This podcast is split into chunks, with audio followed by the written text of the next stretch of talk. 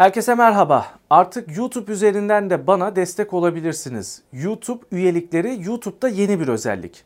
Destekleriniz bağımsız yayınlarımın devamı için çok önemli. YouTube sayfamda abone ol butonunun yanındaki katıl butonuna basarak bana destek olabilirsiniz. Detaylar katıl sayfasında şimdiden teşekkürler.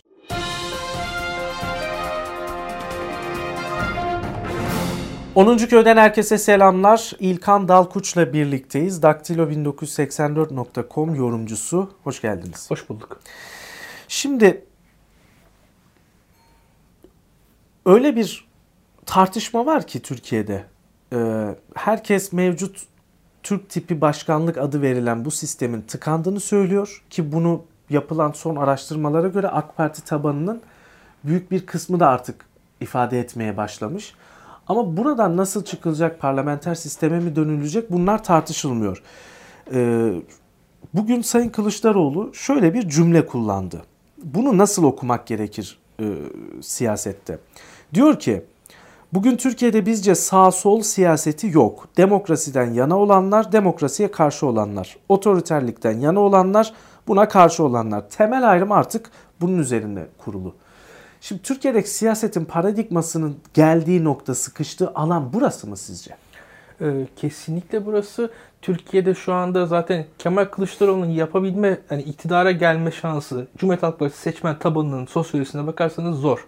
Karşı taraftan bazı insanları ikna etmesi gerekiyor. İslami kesimden bazı insanları ikna etmesi gerekiyor. Nasıl ikna edebilirim diye o da evet. düşünüyor. Bulabildiği yol ancak şu bir çıkış yolu ortaya konması gerekiyor. Ha bu çıkış yolu şu an ortaya konabildi mi? Hayır. Hala Türkiye nasıl bu sistemdeki sıkışıklığı çözebilir belli değil. Bakalım herkes arıyor aslında. Kılıçdaroğlu da arıyor. O bir arama çabası bence. Yani o aslında bir çözüm değil o Kılıçdaroğlu'nun sözü. Sağ sol yoktur doğru ama bu bir çözüm değil. Ne yapılacağını hala Kılıçdaroğlu da tam bilmiyor.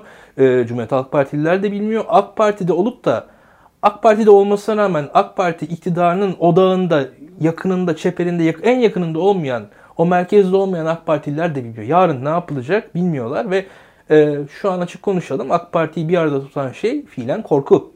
O kadar. Öyle.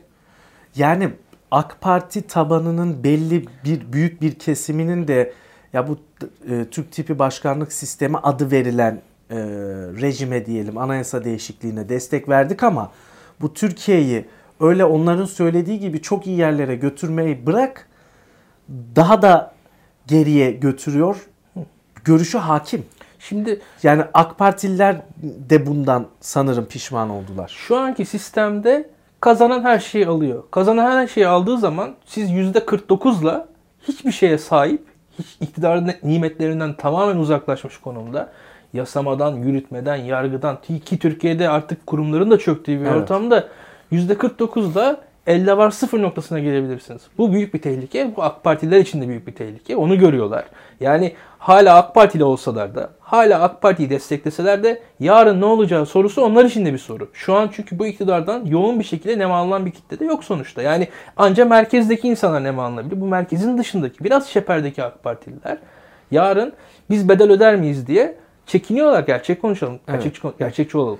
Yani AK Partililerin rahatsız oldukları şey ya biz %50.1'i e, tutturamayacağız, başaramayacağız. O zaman elimizdeki her şeyi kaybedeceğiz korkusu mu? Öyle bir risk var. Öyle bir risk var. O riskten çekinenler de var. Tüm bazı AK Partililerin e, Türkiye'deki hukuksuzluklara karşı itirazları vardır. Bazı AK Partililerin e, AK Parti'nin yönetim tarzına dair itirazları vardır. Böyle insanlar da var. Bazı ilkeler üzerinden itiraz eden ciddi bir kitle de var. Bunları ayrı bir kenara koyalım ama bu ilkeler üzerinden de itiraz etmeyen kendisi ama iktidarın dışında kalmış da daha da geniş bir kitle var aslında. Burada hani e, Davutoğlu'nun kitlesinden, Babacan'ın kitlesinden falan bahsetmiyorum ben. Onun dışında da, onların dışında hatta diyelim e, belli bir e, kendi şahsi duyarlılıkları olan insanlar da değil. Daha geniş. Evet.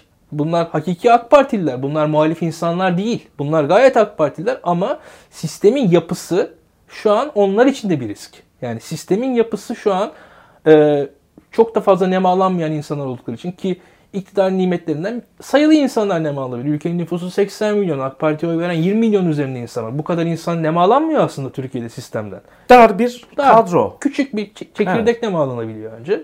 E onun dışında kalan insanlar içinse hem nemalanmadıkları bir sistem var hem de yarın risk onların üzerinde. Peki sistem mi değişecekler sizce? Yani parlamenter sistem arayışı hani muhalefet partilerinden bir, bir İyi Parti çok sık dile getiriyor. CHP de diyor ama hı hı. İyi Parti Sayın Meral Akşener Doğru. bununla ilgili konferanslar falan düzenliyor yani. Hı hı. Hani geri dönelim diye. Ee, mesela AK Parti içinden Sayın Bülent Arınç parlamenter sistemi tartışmaya açmalıyız şeklinde bir açıklamada bulunmuştu. AK Parti'den kopan çok sayıda eski yöneticisi, milletvekili, Sayın Davutoğlu ile birlikte hareket eden önemli isimler başkanlık sistemi referandumuna evet demiştik ama pişmanız böyle olacağını bilmiyorduk şeklinde açıklamalar yapıyor. Buradan geriye dönüş mümkün mü sizce?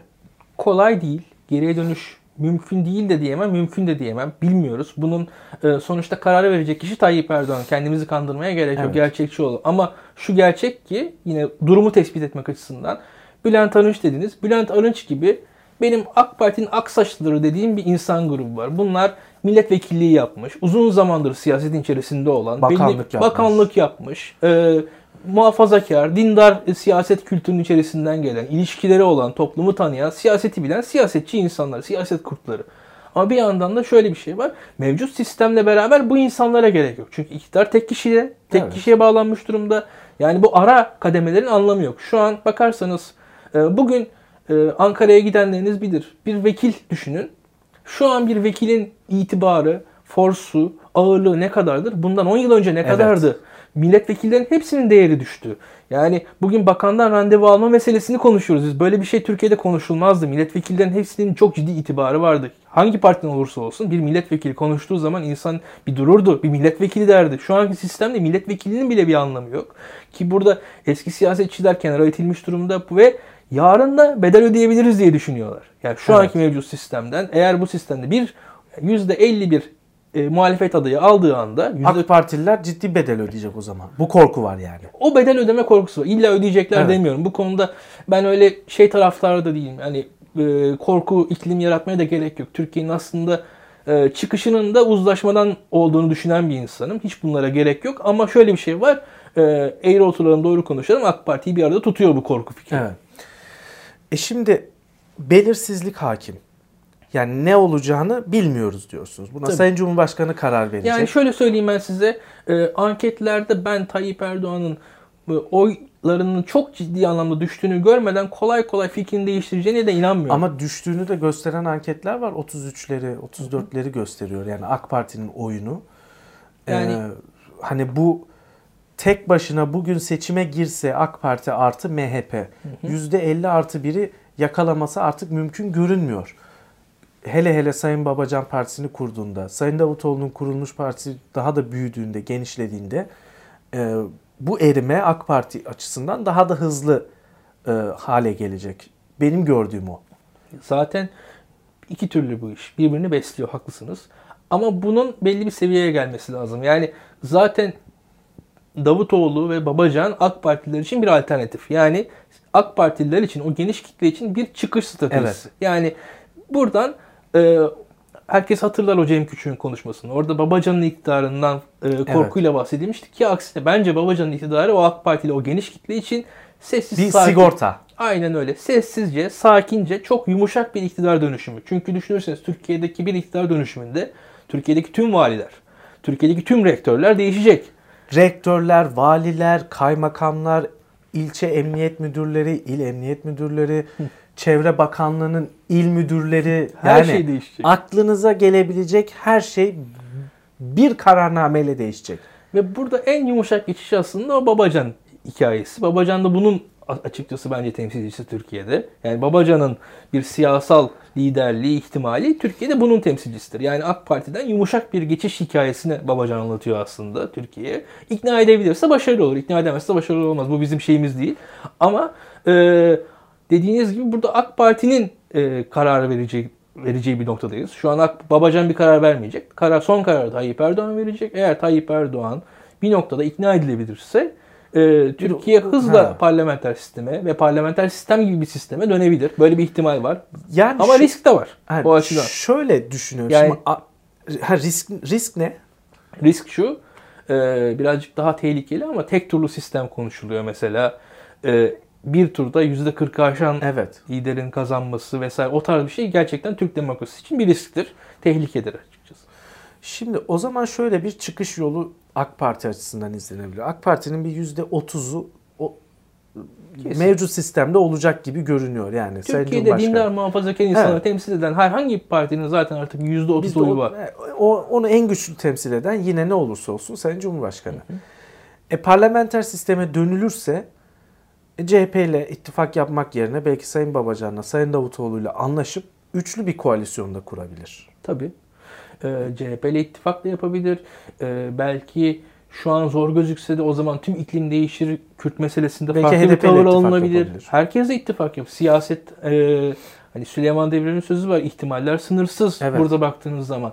Ve o zaman zaten her her türlü şartta AK Parti veya AK Parti'nin e, ya yakın bir parti Türkiye'de iktidar oyunun en büyük aktörü olacak. %30 oy büyük bir oy aslında. Evet. Parlamenter sistemi. Hani izleyiciler yani birkaç yıl öncesini hatırlıyorlarsa çok da yaşlı olmaya da gerek yok. Parlamenter sistemde %30 çok büyük bir oydu. Tabii. Türkiye'de %20 ile başbakan oluyordunuz. Evet. Bundan 20 yıl önce Türkiye'de %20 oy alan bir parti seçim kazanıyordu. Başbakan çıkartıyordu. Bugünlerde %40'ları 50'leri çok rahat konuşuyoruz. Biz Evet. alıştık bunlara ama Türkiye'de aslında %30 çok ciddi bir oy. Evet. Sayın Kılıçdaroğlu T24 ile buluşmasında ilginç ifadeler kullandı, açıklamalar yaptı. Diyor ki asıl muhafazakar biziz diyor. Yıllar yılı değişmemek için direndik. CHP'de CHP'yi başka bir yere taşımaya çalışıyor Sayın Kılıçdaroğlu. Hangi çizgiye oturtmak istiyor? Kılıçdaroğlu CHP'yi e, tarihsel yapısından uzaklaştırmak istiyor bu doğru. Çünkü Cumhuriyet Halk Partisi aslında iktidarla ilişkisini devlet kurumları üzerinden kurdu. Yani yargı ve ordu üzerinden ki bunu da biraz eski Türkiye'nin merkez medyası da dahildi. Bir ucuna merkez medyayı koyabilirsiniz. Eski e, Aydın Doğanların, Evet. Dinç Bilginlerin o eski medyayı koyabilirsiniz. Bir ucuna yargıdaki belli yapıları koyabilirsiniz. Ordudaki belli yapıları koyabilirsiniz. Cumhuriyet Halk Partisi bunlarla çeşitli ittifaklar kurarak kendi iktidarını küçük küçük alanlarda kurdu ve bir koalisyonla Türkiye'de iktidara ulaşmaya çalıştı. Çok da fazla e, seçimi kazanmaya yönelik hareket etmedi. Aksine şu e, bir e, sigorta işlevi diye onlar kendilerine koy, at koydular ama sigorta işlevi şuydu. E, yönetimi sınırlama işlevini kendine gördü. Yani e, Kürt meselesinde sınırlamaya çalıştı. Başörtüsü meselesinde sınırlamaya çalıştı. Cumhuriyet Halk Partisi sınırlamaya çalıştı. Yani fazla kitlelerden oy almaya çalışmaktansa yani %20'yi 25, 25'i 30 yapmaya çalışmaktansa e, kendini sınırlamaya çalıştı. Yani devletin belli kurumlarına sahip olarak Evet. zaten iktidarı elinde tutuyordu CHP Bu oy- yıllardır. Evet ve o oy da yeterli oluyordu Cumhuriyet Halk Partisi'ne. Baktığınız zaman Anayasa Mahkemesi'ne ulaşabiliyordu, e, itirazlar yapabiliyordu. Belli bir zaten toplumsal desteği var. Belli bir şekilde e, Kamuoyu gücü zaten çok fazla. Aynen öyle. Onun ötesinde ama e, Kılıçdaroğlu şu anda e, özellikle bu Ergenekon, Balyoz, cemaat vesaire süreçlerinden sonra Türkiye'de bizim klasik devlet dediğimiz yapılar tamamen dağıldı. Bu işler tamamen partizan e, noktaya geldi. Buradan sonra artık tekrar oy alması gerekiyor. Oy alması için ise Türkiye'de ülkücüden de oy alması gerekiyor. İslami kesimden de oy alması gerekiyor. Bugün çok basit söyleyeyim ben size. Türkiye'de üniversitelerde başörtüsü yasakları devam ediyor olsaydı Ekrem İmamoğlu İstanbul Büyükşehir Belediyesi'ni kazanamazdı. Evet. Türkiye'de başörtü çünkü o başörtülü kızlar muhalif insanlarla yan yana gelmeyeceklerdi ve Evet. muhtemelen muhalif partilere oy vermeyeceklerdi. Veya CHP es Kürt meselesine bakışı eskisi gibi olsaydı. Kesinlikle. Hiç şansı yok. Çünkü MHP çizgisinde bakıyordu CHP'de Kürt meselesine. Tabii. Ki hedef yani Kürt meselesini ortaya çıkaran zihniyet zaten doğrudan CHP'nin zihniyeti. O çizgide devam etseydi HDP ile de ittifak olmayacaktı. Tabii tabii. Yani, Yani- HDP ile de en azından o yakınlaşma olmayacaktı ve e, bugün bakarsanız İstanbul'da e, HDP'nin çok ciddi bir ağırlığı var. Evet. Zaten Cumhuriyet Halk Partisi'nin 2018 seçimlerinde İstanbul'da aldığı oy %26 falan. Ekrem İmamoğlu %55'e çıktı. Türkiye'de İstanbullular bir anda Kemalistleşmediler. %50. Şu an belki İstanbullular Atatürkçülüğe daha yatkınlar. Yaşanan şeyler belki o sempatiyi yaratmıştır ama e, olan şey şu. %30'luk bir kitle bunun bir ucu HDP çizgisinde, bir ucu İslami çizgide, bir ucu ülkücü çizgide, merkez sağ çizgide %30'luk bir kitle e, özellikle iktidara bir e, tavır koymak için bu sistem değişikliklerine, Türkiye'de yaşanan e, özgürlüklerin kısıtlanmasına vesaireye tavır koymak için gitti oy verdi. Ve bunlar CHP'li olmadılar. Bunlar Evet. hala bu dediğiniz politikaların neticesinde bir seferlik oy verdiler. Henüz hala Cumhuriyet Halk Partisi e, abartmaya da gerek yok. O %55'lik İmamoğlu'na oy veren kitlenin partisi mi İstanbul'da mesela? Değil. Evet.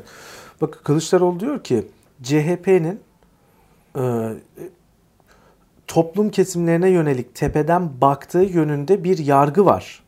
Üzülerek ifade edeyim bizim halka tepeden baktığımız, küçümsediğimiz gibi bir algı yerleşti. Eğer biz böyle görünüyorsak bunun sorumlusu biziz diyor. Doğru. Yani bir, bir paradigma değişimi var. Kesinlikle CHP'de. öyle. Kesinlikle öyle ama bir şey daha söyleyeyim size. Kılıçdaroğlu'nun da eksikleri var. Yani eksikleri derken şu. Madem böyle Cumhuriyet Halk Partisi'nin bu anlattığı söylemi anlatacak yapıları yok. Evet. Şu an Kılıçdaroğlu kendisi konuşuyor. Ama, tabanda karşılığı yok. Tabanda da şunu söyleyeyim. Cumhuriyet Halk Partisi tabanı o kadar radikal bir taban değil ama Cumhuriyet Halk Partisi tabanı adına konuşan insanlar radikal konuşuyorlar. Cumhuriyet Halk Partisi tabanı adına konuşan, o söz söyleyen, o söz söyleme gücüne sahip olan sözcüler, hani entelijansiya diyelim. Evet. Daha o insanlar Cumhuriyet Halk Partisi tabanından daha radikal. Yoksa bakarsanız çok basit söyleyeyim ben size. Ee, Bugün Diyarbakırlı bir çocuk üniversite sınavında iyi puan aldığı zaman e, Cumhuriyet Halk Parti illerdeki üniversiteleri tercih ediyor. AK Parti illerin yol ve biliyor ki e, atıyorum Kayseri'dense Adana'da yaşayayım ben diyor. Evet. Afyon'da yaşamaktansa Antalya'da yaşayayım ben diyor. Manisa'da yaşamaktansa İzmir'de yaşayayım ben diyor. Bir, bir esasında bir ortalama Kürt vatandaşı da sosyal olarak daha rahat ilişki kurduğunu. Ki Türkiye'nin esasında umudu da şansı da biraz burada. Ee, sokakta insanlar birbirleriyle yaşıyorlar, konuşuyorlar, ilişki kuruyorlar, iletişim kuruyorlar. Bu Türkiye'nin şansı. Ee, onun ama söylem olarak bizim entelektüellerimiz, bizim yorumcularımız daha sert konuşuyorlar, daha keskinler, Evet. daha açıkçası yıkıcılar. Evet. Şimdi Sayın Kılıçdaroğlu şöyle de bir şeyden bahsediyor. İşte e, bu ittifakı genişletmekten bahsediyor. Yani sağ sol ayrımı yok. Demokrasiden yana olanlar, olmayanlar ayrımı var ve e, ittifak daha da büyüyecek. Demokrasi için kurulan bu ittifak daha da büyüyecek diyor. Burada Sayın Babacan ve Sayın Davutoğlu'na da e, kapı aralıyor. Yani onlar da zaten bu ittifakın içinde yer alabilirler. Onlarla ayrı düşünmüyoruz diyor Sayın Kılıçdaroğlu. Böyle bir genişleme siyaseti nasıl etkiler? Şimdi böyle bir genişleme olacağı açık. O gözüküyor. Ee, Kılıçdaroğlu açısından şöyle bir az önce bahsettiğim medyası eksik diyordum ya. Evet. Böyle bir genişleme ilk tepki nereden gelecek? Cumhuriyet Halk Partisi'nin entelijansiyasından gelecek mesela. Evet. Şimdi Cumhuriyet Halk Partisi entelijansiyasında Kılıçdaroğlu gibi düşünen, öyle hareket eden insan sayısı az aslında. Sıkıntı orada. Tabanı ikna etmesi bile daha kolaydır şu anda. Ki taban bakarsanız İstanbul seçimlerinde mobilize oldu, ikna oldu. Taban bir şekilde... Evet sesini çıkarmadı. Aynen. Taban... HDP'ye de sesini çıkarmadı. HDP'ye de İyi Parti'ye de sesini Yani çıkarmadı. bakarsanız Cumhuriyet Halk Partisi'ni düşün. Mansur Yavaş gibi bir insana bile CHP'de karşı çıkan adamlar Evet. vardı. Bunlar e, hakiki CHP'li olduklarını iddia ederek. Mansur Yavaş gibi bence hiçbir CHP'ye sakıncası olmayacak bir adama bile karşı çıktılar bunlar. Yani e, fantastik bir şekilde bana absürt de gelen bir karşı çık- çıkıştı bu. Ama CHP'de o istemezlik tavrının sahibi olan en- e, o entelijansiya biraz Kılıçdaroğlu'nun önünü kesmeye çalışabilir. Bence başarılı olur son, son kertede. E, orada zaten Kılıçdaroğlu'nu engelleyemezler ama bir sıkıntı yaratırlar. Sayın Muharrem İnce'nin bir ifadesi vardı. CHP'de olanlarla CHP'li olanlar ayrı diye. Yani onu, onu tarif ediyor aslında. Hı, tabii. Bir CHP'de olanlar var diyor. Menfaat için gelmiş CHP'de e, CHP'liler. Bir de gerçekten CHP'li olanlar var. Bu partinin programını, ideolojisini özümsemiş, buna inanarak siyaset yapan insanlar. Şimdi bu ikisini ayırıyor. Aslında CHP'deki ayrım da bu. Bir, bir, bir şekilde bir kavga var. e, Muharrem İnce'nin e, Muharrem İnce aslında bir yandan popüler bir siyasetçi. Popüler bir siyasetçi olduğu için de Muharrem İnce mesela o entelijansiyadan destek alıyor olmasına rağmen fiilen sahaya indiği anda Demirtaş'la görüşüyor. E, Türkiye'deki sağ seçmene açık Evet. e, kız kardeşinin başının örtülü olduğunu övünerek söylüyor. Ailesini anlatıyor. Dindar kökeninden bahsediyor. Aslında kapsayıcı bir dile açık. Neden? O popüler bir dil üzerinden oy alması gerekiyor. Onun çünkü Muharrem İnce'nin sırtında bir yumurta küpesi vardı. Bu entelijansiyadaki adamların Evet. çok da sırtında yumurta küpesi yok aslında. Hikaye biraz da buradan kaynaklanıyor. Ama şunu da söyleyelim. Bunun dışında da yani Cumhuriyet Halk Partisi'ne CHP kökenli olmadan gelip e, ne bağlanmak isteyen falan bunlar da vardır. O ayrı onu ayrıca konuşuruz. Evet. Şimdi o zaman şöyle toparlamak gerekir. Muhalefet cephesi genişleyecek. AK Parti de buna göre yeni bir strateji belirleyecek. Kesinlikle yani kendisini öyle. iktidarda tutmak ya da iktidardaki ömrünü uzatmak için her türlü formülü, yolu, yöntemi düşünecektir. Anketlerle Tayyip Erdoğan hareket etti şimdiye kadar. 25-30 yıllık Evet. siyasi hayatını biliyoruz. Muhtemelen önümüzdeki günlerde Türkiye'nin gündemine de anketler verilecek bence. İşte anketlerde oy düşüyor. Onu e, Tabii. hani yani, Yani- belki bir erken seçim mi olabilir Türkiye'de? Beklentiniz var mı bu konuda? Benim çok erken Bazı anketçiler diyor Haziran 2020 işte seçim olacak falan. Benim konuştuğum bir ekonomist özellikle 2020'nin ilk aylarında ekonominin biraz daha iyi gideceğini, ikinci 6 ayında ise ekonominin biraz daha kötüye gideceğini söylemişti. O bana bir şüphe doğurdu. Ben onu onu dinleyene kadar bu erken seçim ihtimalini zor görüyordum. Bana bakar sorarsanız ben benim için Tayyip Erdoğan şu an zaten iktidarda. Niye erken seçime gitsin? Kazanacağı bir şey yok Man- diye düşünüyordum. Mantıklı değil. Yani ama şöyle eğer e, cidden bu ekonomide birkaç aylık bir rahatlama sağlanacağına inanırsa Tayyip Erdoğan Evet. e, deneyebilir. Emin de değilim. Öz belki anketlerde bir düşüş görebilirse onu durdurmak için en sonda e, deneyebilir. Ama ben hala e, siz bana sorarsanız erken seçim olacak mı? Ben olmayacak noktasındayım. Çünkü e, bazı insanlar şey diyorlar yeni partileri engellemek için deneyebilir falan ama o, o yollar aşıldığını görüldü daha önce Akşener'de İyi Parti'de aşılmıştı biliyorsunuz. Evet. Şu an öyle bir o onun ben mantığını kuramıyorum. Yani o erken seçimin e, Tayyip Erdoğan'a kazandıracağı bir şey yoktu. Peki bu siyasi kriz bundan çıkışın yolu yöntemi aranacaktır Tabii. mutlaka. Bir de Türkiye'de e, insan hakları örgütlerinin raporları şunu gösteriyor. Çok ciddi bir demokrasi krizi söz konusu. Bunu nasıl tarif edebiliriz? Ve bundan nasıl çıkabiliriz? Yani yargıda e, işte yasama organının işlemesinde e, yürütme organının kendi içindeki icraatlarında vesaire e, bir tek adam yönetiminden söz ediliyor ve tabloda onu gösteriyor. Bu demokrasi krizini Türkiye nasıl aşabilir? Şimdi Türkiye'de tek adam yönetimi sadece tek adamdan ibaret bir şey değildir bakın. Şu an Türkiye'de hükümetin en iyi çalışan kurumu CİMER. Evet. Bugün hepimizin arkadaşları gittiler bedelli askerlik yaptılar. Evet, ben de gittim. Hepsinin e, albayların söylediği ilk şey bizi CİMER'e şikayet etmeyin diye bedelli askerlik. Çünkü şu an kurumların tek e, check and balance dediği denetleme mekanizması CİMER olmuş durumda. Bu aslında sistemin nasıl da işlemediğini gösteriyor. Koskoca albay bedelli askerliğe gelen bir erdem Evet. CİMER üzerinden çekiniyor şu anda. Ki e, normal kendi denetleme mekanizmaları da orduda var aslında. O, onlar onlar çalışmıyor, CİMER çalışıyor. Direkt Cumhurbaşkanı'na şikayet yapılıyor şu an Türkiye'de. Ve e, şu an birçok baskı da dolaylı yoldan Cumhurbaşkanı üzerinden yapılmaya çalışılıyor. Birçok insanda kurumlar içerisinde ahlaki çöküş var. İnsanlar birbirlerini şikayet ediyorlar, gammazlıyorlar vesaire. Bütün bunların hepsinin Evet. as- aslında biz tek adam sistemi diyoruz ya. Bu tek adam sistemi tek adamdan ibaret değil. Kurumların kendileri çöküyor. Yani bugün üniversite çöküyor, bugün yargı çöküyor. Bu kurumların tekrar inşa edilmesi gerekiyor. Nasıl olabilir? Şöyle, e, birincisi Türkiye'ye dair bir yeni umut gerekiyor. Evet. İkincisi uzlaşma gerekiyor. Yani bir umut ve bir uzlaşmanın oluşması gerekiyor ki biz bu kurumları inşa edelim. Yani yavaş yavaş e, bir noktada çatışmayı bir kenara bırakacağız.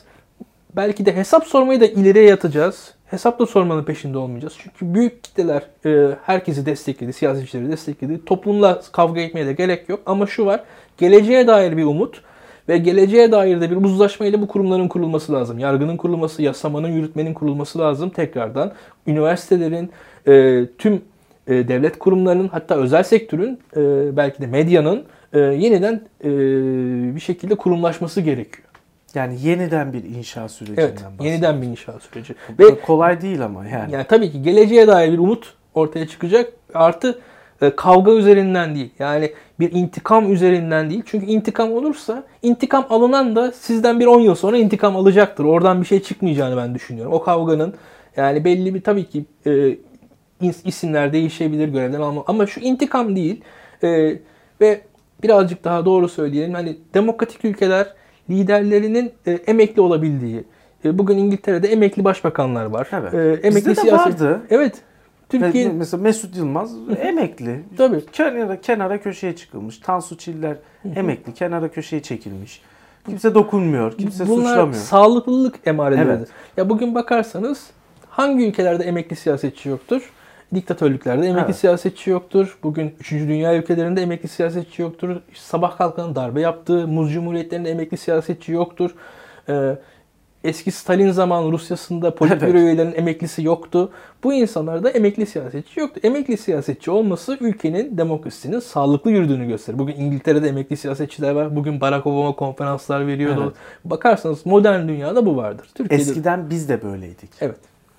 Yani şimdi bu kadrolar, AK Parti kadroları işte iktidar eğer elimizden alınırsa biz ne yaparız diye düşünmeye başladılar. Bunu hani Cem Küçük'ün lafından anlıyoruz. Biz Tabii. kafadan uydurmuyoruz. Cem Küçük'ün öyle bir korkusu var. Cem Küçük de oradaki korkunun bir yansıması olarak bunu söylüyor Tabii. muhtemelen. Kesinlikle öyle. Cem Küçük o korkuyla yüzeyde aslında e, bir araya gelin diyor. Derinde ne? Derinde dediği şey şu. Yüzeyde bir araya gelin diyor. Yüzeyde zaten bir araya gelin dediği için onu söyleyebiliyor Evet. o kanalda. Ama derinde bence Cem Küçük gibiler de parlamenter sistemi çıkış yolu olarak görüyorlar kendileri. Çünkü bu sistemden en çok nemalananları bile onlar değil. Ve sonrasında bedel ödemesi beklenecekler onlar. Bu çatışma Türkiye için de iyi değil diye düşünüyorum. Evet. Peki AK Parti tabanındaki muhafazakar seçmende bir de- değişim, dönüşüm oldu mu bu süreçte? Çünkü AK Parti'nin şöyle ilk 10 yılını değerlendirenler gayet başarılı, demokratik, önemli açılımlar gerçekleştiren, ekonomiyi iyi bir noktaya taşıyan böyle görüyorlar. İlk 10 yıldan sonraki dönemi daha çok e, işte tek adam merkezli, daha otoriterleşen e, bir yapıya dönüştü diye anlatıyorlar. Şimdi bir defa şunu söyleyelim.